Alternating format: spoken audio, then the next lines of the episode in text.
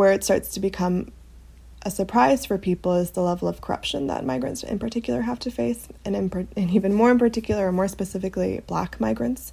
Um, these are individuals who are going to be very obvious as people who are not originally from countries like Panama or countries like Mexico as they're making their way through, um, and increasingly find themselves at risk of being bribed, robbed, um, kidnapped, or being detained repeatedly uh, in a way that other migrants perhaps weren't facing to the same degree. Because you've always taken such charge.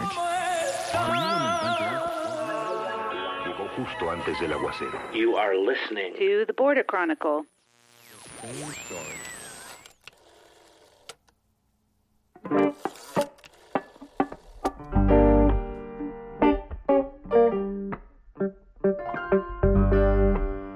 Welcome to the Border Chronicle. I'm Melissa Del Bosque, co founder, along with Todd Miller, of the weekly newsletter on the U.S. Mexico border from a border perspective. You can follow more of our work at theborderchronicle.com. Today I'm speaking with Caitlyn Yates, who is a PhD student in sociocultural anthropology at the University of British Columbia. She's also a fellow in the Central America and Mexico Policy Initiative at the Strauss Center for International Security and Law. I wanted to have Caitlyn on today because she spent several months in the Darien Gap interviewing migrants on their way north. Recently, officials in Panama announced that they've received an unprecedented number of people embarking on this treacherous journey through the Darien and it's extremely dangerous, and yet more people every year are choosing to take this crossing. Uh, most of them heading for the US Mexico border or Canada. In her research, Caitlyn focused on African, uh, Haitian, and Asian migrants and I'm looking forward to delving into their experiences and your and your findings uh, while you were there for several months, Caitlyn. Thank you so much for speaking with the Border Chronicle today. Thanks for having me. It's a pleasure to be here. Yeah. So uh, first off, I wanted to ask you for people who don't know much about the Darien Gap or even maybe where it is, can you talk about the Darien Gap, where it's located, and uh, what your experiences were like while you were there? Yeah, absolutely. So, the Darien Gap, um, kind of as the name implies, is this border region uh, between Colombia and Panama where there are no roads. Um, more specifically, the Pan American Highway ends, or it was never completed in this part of the Americas. It's about a 100 kilometer stretch of very, very dense forests, uh, specifically a tropical rainforest. Um, and for the purposes of migration, it also happens to be the only land based crossing for individuals who are leaving South America and entering Central America. And so, while this has been a migration pathway for decades, um, for some individuals, it really wasn't until recently that you started to see uh, individuals in kind of much larger numbers, in this case in the hundreds of thousands per year, uh, crossing this border region uh, and continuing their journeys northward, often towards the United States and Canada. Um, and I have been traveling to the Darien Gap since 2018, on and off, um, but I recently had the opportunity to spend six months on the Panamanian side of the Darien Gap uh, in migrant camps run by Panama's Ministry of Security um, where I kind of learned the ins and outs of how people cross this border region and also the challenges that they face uh, in this part of the journey, as well as kind of along the route that they take all the way up to the to the U.S. Mexico border.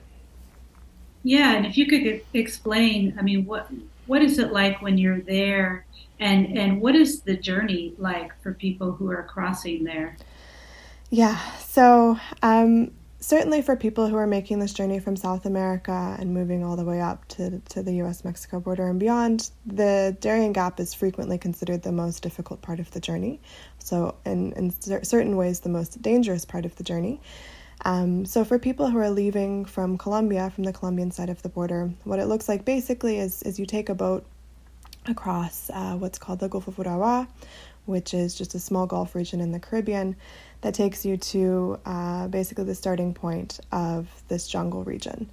From there, migrants head out, usually with guides, at least until they reach the Panamanian border. Um, and at that point, for the most part, individuals are on their own. The trek itself is incredibly difficult. Uh, it requires hiking, to say the least, um, up mountain ridges, down into valleys, um, and perhaps most difficult or dangerous is across rivers. Um, the journey can take anywhere from four to 10 days on average, um, and during that time, individuals are sleeping on the ground in the jungle, oftentimes in groups, but still there are no communities really within the jungle, at least until you get closer to um, where the highway starts up again in Panama. Uh, people run out of water and food very quickly because those are items that are very difficult or heavy to carry when you're embarking on that journey.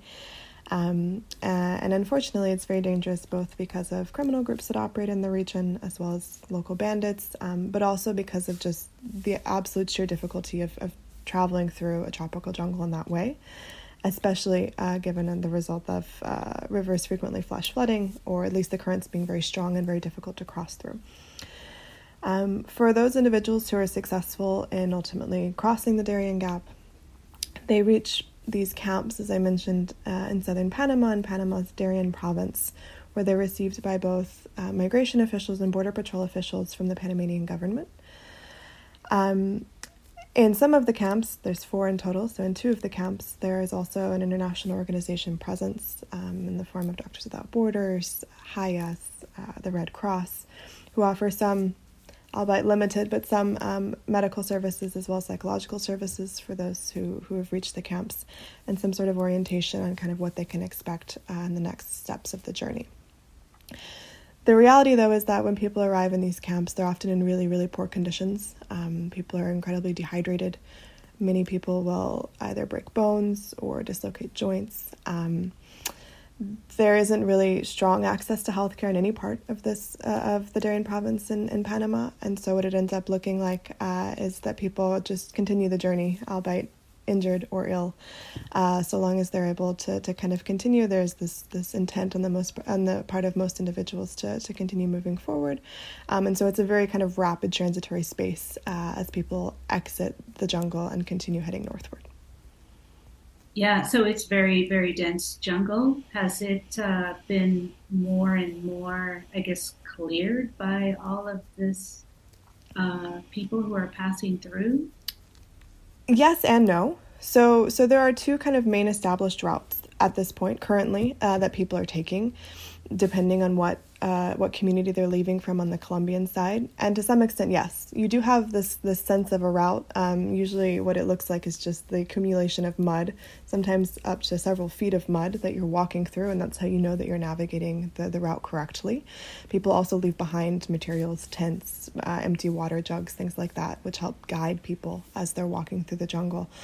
Um, but you know, because this is such a an untouched space in terms of a lack of infrastructure, including roads or, or things like buildings, things like that, um, the routes are also kind of very susceptible to change, and that comes a lot of times with the riverbeds. So when there are massive flash floods, you'll have people who are either trapped for days or they begin to form other kind of subsidiary pathways through the jungle.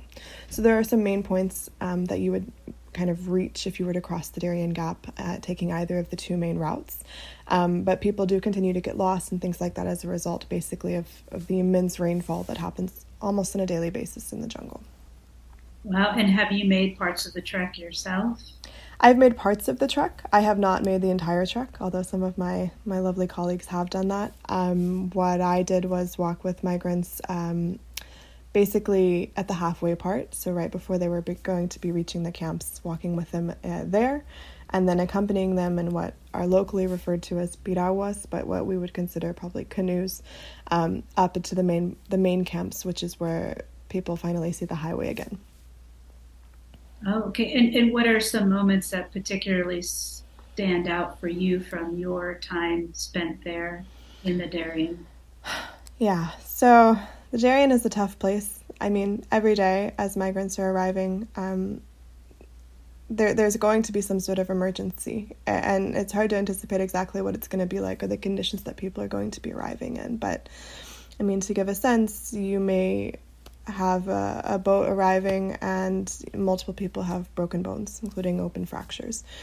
Um, and those people need to be taken to a hospital, but the nearest hospital with an x ray machine is five hours away. And so there's this kind of logistical organization happening um, by anyone who has authority, be it government officials or, or, international organizations working there to try and facilitate that.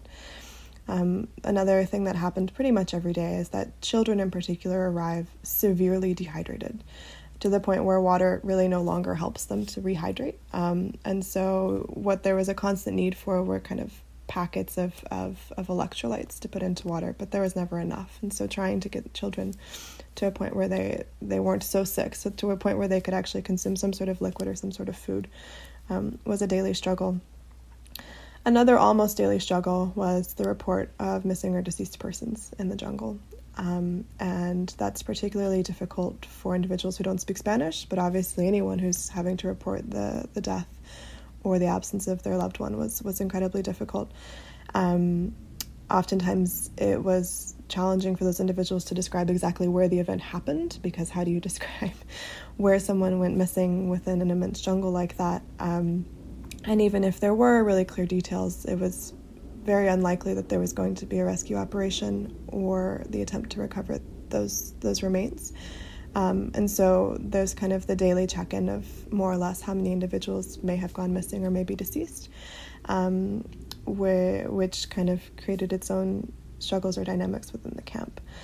Um, I mean, I guess the last thing that I would say is these are camps that have the capacity more or less for about 500 people a piece. Um, but in the six months that I was spending there regularly, two to 3,000 people were arriving per day. Um, so all of the services were constantly overwhelmed. There wasn't enough clean drinking water, there wasn't any sort of shelter for individuals. There weren't enough buses for people to continue moving northward. So it was always just kind of a, a logistical nightmare um, for the officials, but of course also for the for the individuals trying to, to continue onward, um, which created other challenges uh, within the camp dynamics. Yeah, and uh, I think you said at the beginning, but these camps are run by the Panamanian government, and who else is in charge of these camps? Yeah, so so the it's run from the Ministry of the National Ministry of Security, um, and two agencies that are within that is Panama's Migration Agency and Panama's Border Patrol Agency.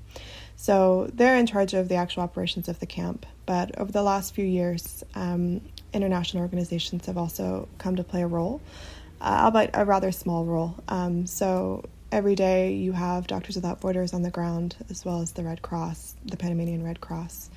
Um, you also have HIAS, who's offering psychological services.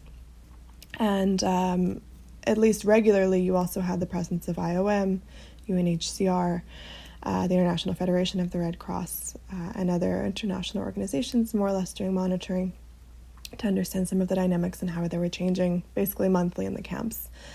Um, but what this looks like is that you know migrants are received by, uh, although Panama doesn't have a military, by a force that looks very similar to a military. Um, the Border Patrol wear army fatigues. They don't carry weapons in the camps, but they do when they're doing patrolling in the jungle, uh, and and they're trained kind of in the in the to, to look a lot like a, a military force, although they're not. Um, and then the migration officer's primary role is just to register migrants, so to understand who it is that's entering, and then to ensure that those individuals have not only left the camps, but that they've continued on their journey uh, to Costa Rica or on to the next destination, that they don't stay in Panama, which is a, a big part of Panama's policy around um, migrants moving in and through and out of Darien. Yeah, and when you talk about the Border Patrol, this is the Panamanian Border Patrol. Is is there a U.S. presence as well? Are U.S. Border Patrol there training the Panamanians, or do they have a, presence there also? So the United States government has a close relationship with Panama's border border service. Is what they're called, SENAFRONT.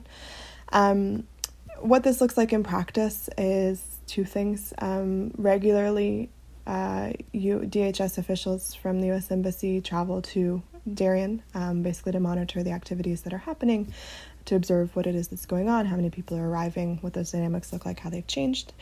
Um, but in addition to that, um, you have the U.S. through or in collaboration with with Panama's Border Patrol um, operating biometrics review. So, what that looks like in practice uh, is that certain nationalities, not all nationalities that cross through the Darien Gap, must undergo a biometric review. This has been happening for several years. Um, And what it looks like for the individuals who are moving through is basically um, their IDs are taken, so passports, driver's license, national IDs. That information is input into a system, and then fingerprints, um, retina scans, and photographs are taken of the individuals.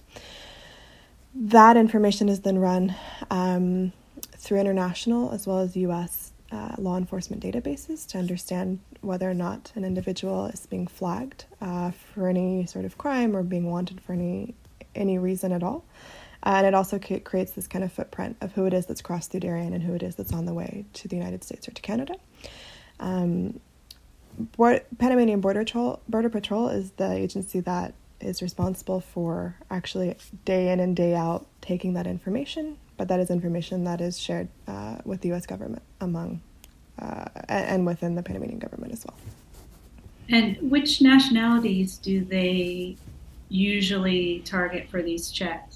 So it's primarily individuals who originate outside of the Western Hemisphere, so those from the African continent as well as the Asian continent, um, and some nationalities within the Americas as well. Um, most notably, as of late, it's been Colombian nationals who are increasingly also traveling through Darien for the first time.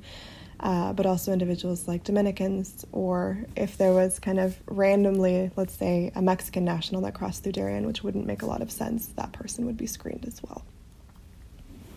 So I was reading uh, one of your reports from the Darien Gap, and it's very interesting this term um, extracontinental migrants, and and you talk about how Europe is increasingly closing its doors to migrants from Africa and other places, um, and in turn they're they're coming to uh, Latin America and they're crossing through the Darien instead. Uh, this also got me thinking in terms of coverage of this phenomenon, we always focus so much on numbers, you know, um, at the border, like, you know, apprehensions are down in, you know, the RGV sector, but they're up in Tucson sector. And I feel like at this point we need to really focus a lot less on numbers and more on the system itself and how it works and how it it funnels people to places and how it creates harm as well. And so I thought that was a very good point that you make that it's not like, you know, by closing your doors that this problem stops. People find a different route. And so what people are doing now is they're coming through the Darien Gap. So I, I was hoping you could talk a little bit about um, the plight of African migrants, Haitian migrants, and, and Asian migrants, which you've you've written about, and also it sounds like they're the ones that are being targeted for these biometric security checks as well. Yes.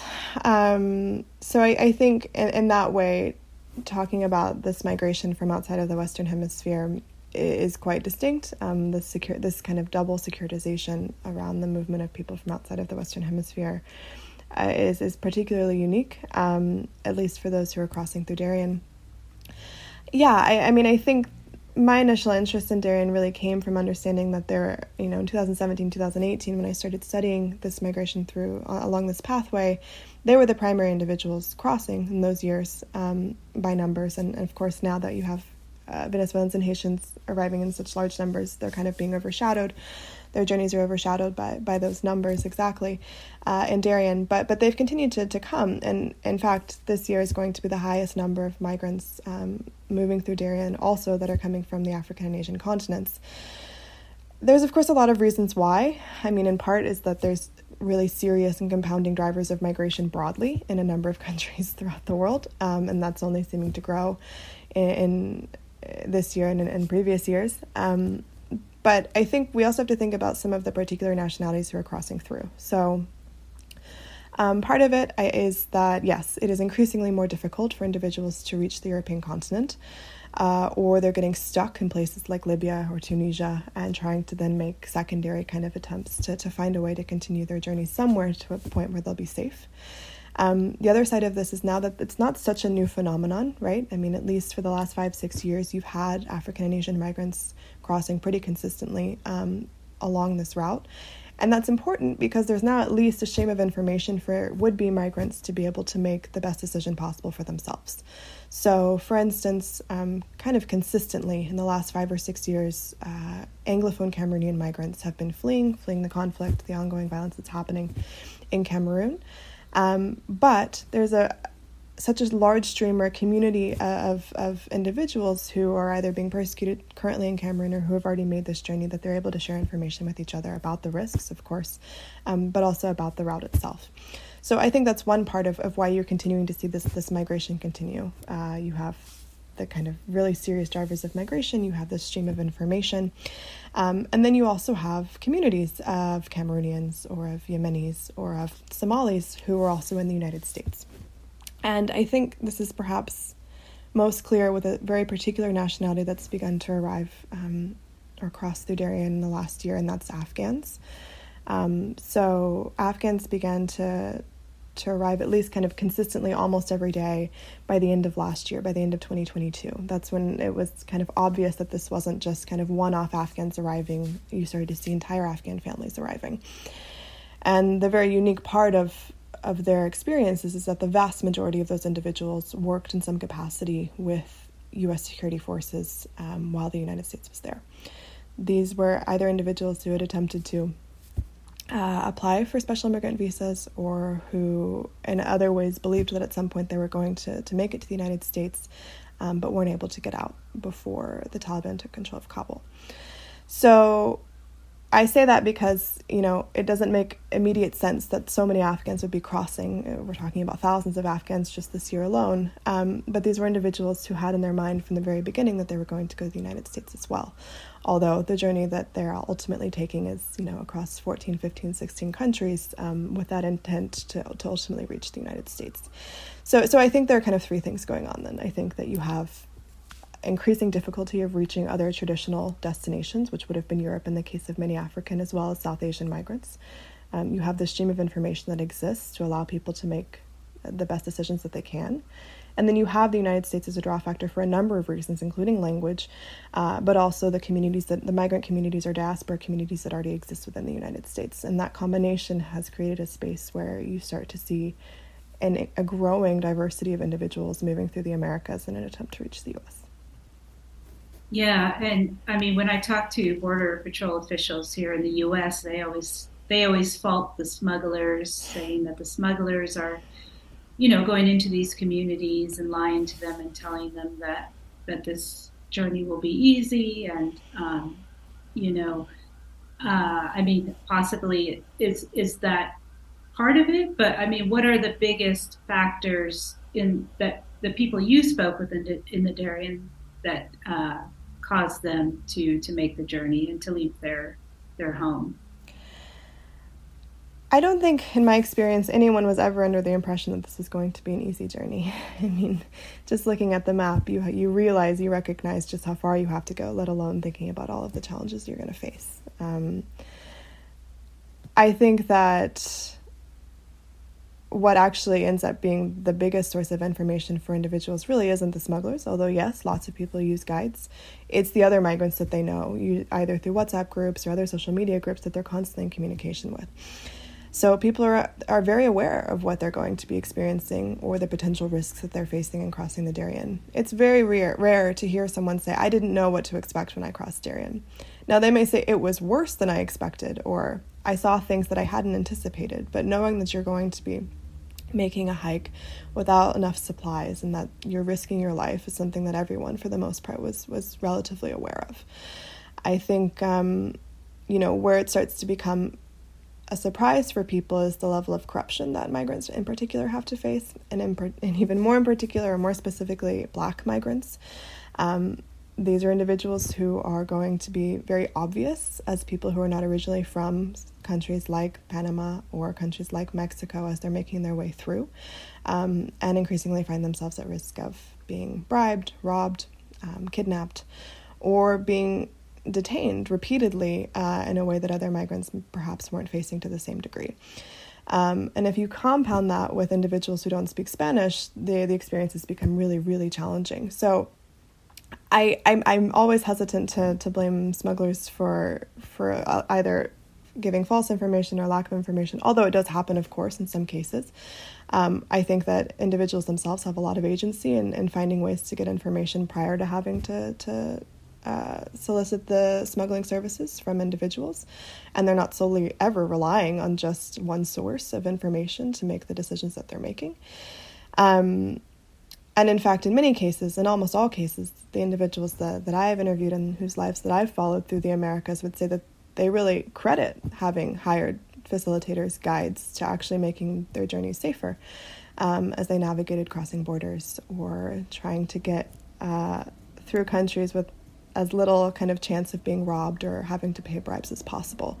So I, I always try to push back on this narrative of, of smugglers as evil actors. Of course, there are, but uh, it, collectively, people are relying on people that, you know, Ethiopians rely on on smugglers that other Ethiopians had recommended, and the same goes for for most nationalities or for most language speakers. There's a lot of information being shared, so um, yeah, to to think that that people aren't able to make the best decisions for themselves as possible, I think is really selling short the amount of information that's being shared on a daily basis between migrants themselves. Yeah, and how much do people typically pay to be guided through the Darien? How much so, does it cost? Yeah, so relatively speaking, the Darien is one of the cheaper parts of the journey, which maybe doesn't make a lot of sense. Um, at least initially, it kind of struck me as odd as well. Um, but there's a couple things going on. So, first, as I mentioned, most individuals are only paying for smuggling services up to the Panamanian border. At that point, the guides, for the most part, don't continue onward. Um, and that's because Panama has really cracked down really hard on smuggling, saying that smuggling isn't necessary because all transit migration migrants are able to enter the country and continue onward, and therefore they're going to, to crack down hard on smugglers. Um, so for one, it's not that this that individuals are, are being facilitated or guided all the way through the jungle, um, but in general, people are paying a couple of hundred dollars max uh, for those services to be able to basically leave the Colombian side of the border. And sometimes that also includes um, having to informally pay for the right of passage uh, for the criminal group that operates there. What people in Mexico call piso, does, that term doesn't really exist in Colombia. Um, and then to, to be guided up to a certain point, basically up to the border, or what uh, migrants would refer to as la bandera, where there's the, the flags of um, Colombia and Panama. There are, of course, more expensive routes, especially for migrants who have a lot of resources. Uh, those are primarily maritime routes, though, so rather than trekking all the way through the jungle, um, migrants that have quite a bit of money will pay to basically travel in a go fast boat into Panamanian waters and then only have to, to travel uh, a very short amount of time actually hiking through a jungle to reach the camps. In those cases, people are paying usually anywhere between $1,000 and $2,000 per person. Um, and it is a slightly more organized kind of operation than this this almost makeshift guide service that's existing uh, for the majority of people making the trek. Yeah, and have you followed people all the way up to the U.S. Mexico border? And how many um, folks uh, apply for asylum and are actually allowed to enter the United States? Uh, I mean, just anecdotally from people that you've spoken with in the Darien. Yeah, so I'm still probably in touch with about 100 individuals or 100 families. Um, uh, almost all of them have entered the United States uh, in some capacity. Almost all of them have begun their asylum processes. Um, for those who crossed or entered before Title 42 ended, um, things were a little bit different. There was no, not, they weren't all necessarily waiting for CBP 1 appointments, but now that, that there are, I guess, more consequences for crossing between ports. The majority of the individuals who's, who I'm following right now are are waiting. That's why they're kind of still in Mexico waiting for an appointment to be able to enter into the United States. Um, about two thirds of the individuals that I have been following continue to be in the United States. About one third continued onward into Canada. Um, but at least of the individuals who I'm following, who again are non native Spanish speakers, um, none have any intention of staying in Mexico, at least not permanently, although some have temporarily. The next step, of course, is then all of the complications that come with the, the legal side of this. So, applying for asylum, waiting for a work authorization, um, and then figuring out, you know, how to enroll children in school, um, what it is exactly that their documents say.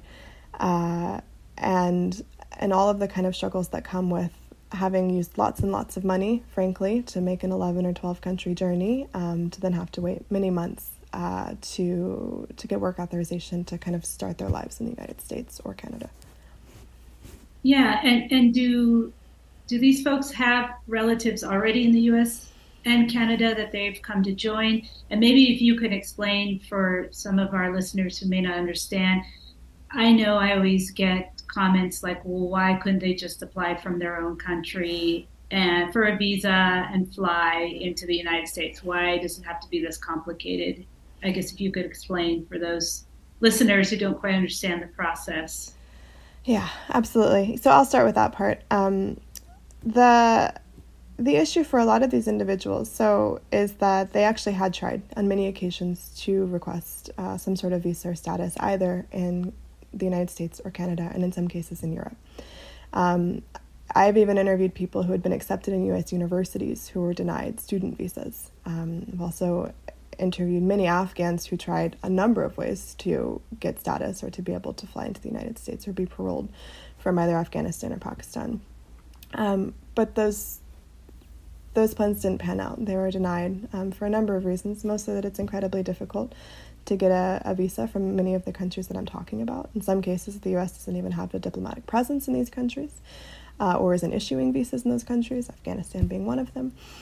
Um, and so that option was taken off of the table. And what it ends up looking like is that you have to find a way to get to the United States other way through other means. Um, and in some cases, in some African countries, uh, there's visa-free travel to countries in the Caribbean, or individuals are able to get um, visas to Brazil because Brazil has a large diplomatic presence on the African continent.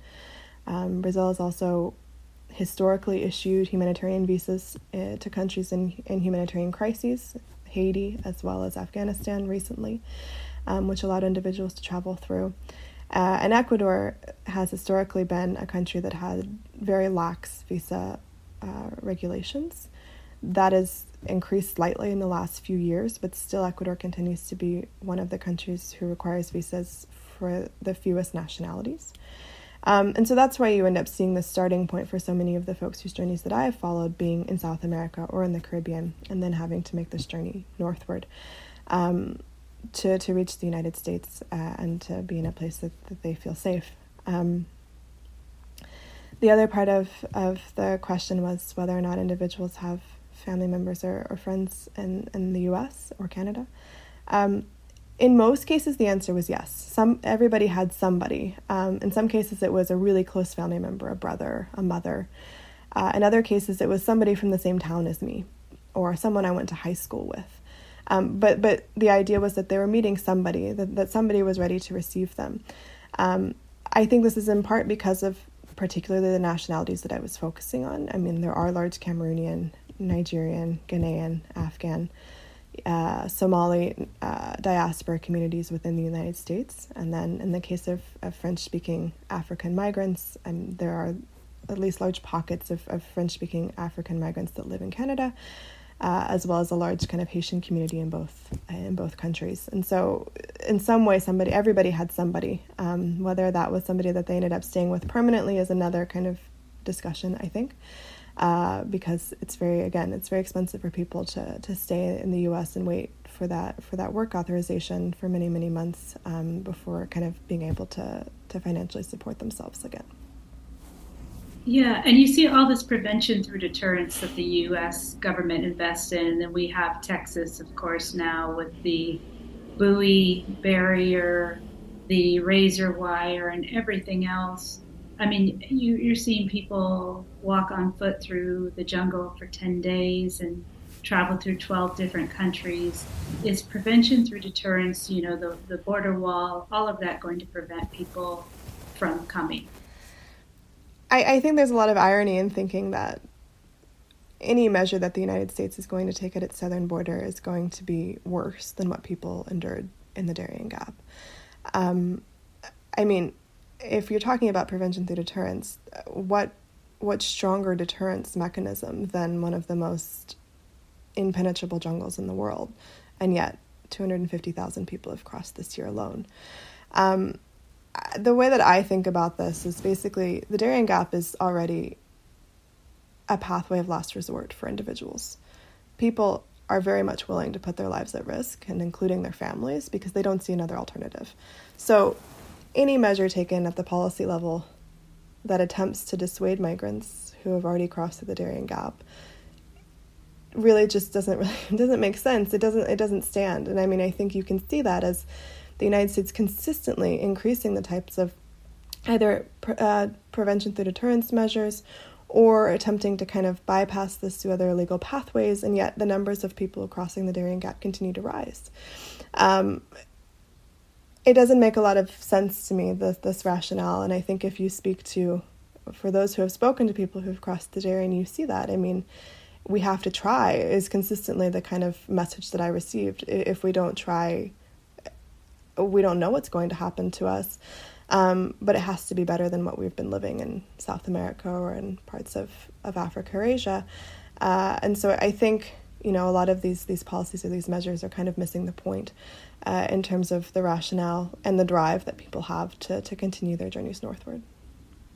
Yeah, and the work that you've done, you very helpfully have put recommendations at the ends of your reports. And, and so I kind of wanted to end this interview on a more positive note with maybe a couple of recommendations, your top recommendations as to what our government could do to really actually make a difference and prevent deaths and injuries and people from taking this dangerous journey. Yeah, absolutely. I mean, look, I don't think that there's any policy specifically that the US can engage in that's going to stop all of the misery unless it allows individuals not to, to have a, another means of entering the United States beyond having to reach the US on foot. That's that's the unfortunate reality. But I do think that there are measures that can be taken um, that create at least a little bit less suffering. Um, you know, I think one thing is consistently the issue was that any given day, about two dozen nationalities would arrive in the camps in Panama. And aside from myself, uh, every authority figure or non migrant spoke only Spanish. So, trying to navigate reporting a missing person or explaining that you need medical care was immensely challenging for hundreds, in some cases, thousands of people every week. Um, having access to interpreters or interpretation devices or translated documents would have saved people a lot of suffering. Um, the same goes on the Colombian side, though. I mean, as I mentioned, the, the vast majority of people who die or go missing in the jungle, it's because of, of the rivers that flood, it's because of drowning incidents. Um, having information in languages that are accessible to all on the Colombian side of the jungle to say things like you need to travel across the rivers in groups, please don't make your camp at night next to the riverbeds, would actually save lots of lives and not be a very costly uh, type of measure to at least allow people who are cross, who are having to cross the Darien to have a little bit better information about those types of strategies. And then, you know, I think the other part of this is, and, and something that I haven't fully hit on is just the amount of discrimination and racism that exists um, for, for lots of migrants. Of course, there's xenophobia for, for lots of people on the move, but in particular for black migrants or for racialized migrants from other nationalities. Um, and this cons- cons- consistently came up as an issue for individuals being very fearful of either reporting crimes or of going to authorities including going into shelters um, in Mexico and elsewhere for fear of being discriminated against by either other migrants or people who ran shelters. So, this idea that, of kind of individuals not only being in positions of vulnerability as a result of being on the move, but then not feeling that they had equal access to justice or healthcare or housing as a result of, of discrimination that they had faced or that they felt that they would face. Um, you know, having more access to training, having more access to uh, anti racism, and anti discrimination training within the government and elsewhere. It doesn't solve all of the problems, it definitely doesn't, but it's a starting place. Um, and I think that that's kind of worth noting as Haitian migrants as well as uh, migrants from outside of the Western Hemisphere continue to, to travel through the Americas. Yeah, yeah. So it sounds like we need a multilingual communications team down uh, there. I, I think that has to be a starting point because it, the amount of problems that could be solved just by individuals being able to communicate with others uh, is almost immeasurable. Um, but it was a daily challenge for everyone in the camps. Yeah, and I, I just wanted to circle back to the number of people who are missing, who have disappeared in the Darien. So there's really no idea of how many people have gone missing. Is is there any kind of estimate, or, or is it not even possible to determine a number? Yeah. So so as it stands now, it's incredibly difficult to have any sort of real number. I mean, any number that that you read is, is going to be such an undercount that that it it's not fully worthy of saying you know X number of people died. Um, the only two ways to really measure this, because there aren't consistent searches happening uh, within the Darien Gap, are, are twofold. One is the number of bodies recovered, which is such a small fraction of the individuals who even report missing persons. So basically, it, it indicates not only was somebody did a family member or a loved one report that the person was missing, but then they convinced officials to go and conduct a search, and the officials were successful in their search of actually identifying and recovering the body. So that doesn't happen very often. Um, or the other way that I've been trying to track missing persons, and also that the Missing Migrants Project of the IOM tries to track missing persons in the Darien, uh, is through media reports.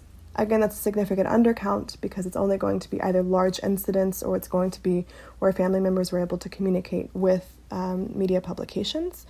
Um, but it's another way to at least get at some of the individual cases of missing persons or deceased persons who weren't captured by rec- this kind of recovered bodies metric.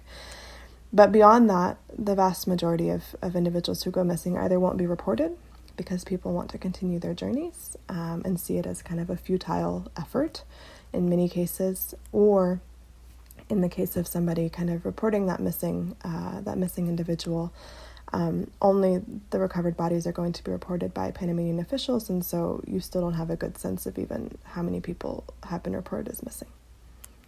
And uh, so, do you plan on going back there again to do more research?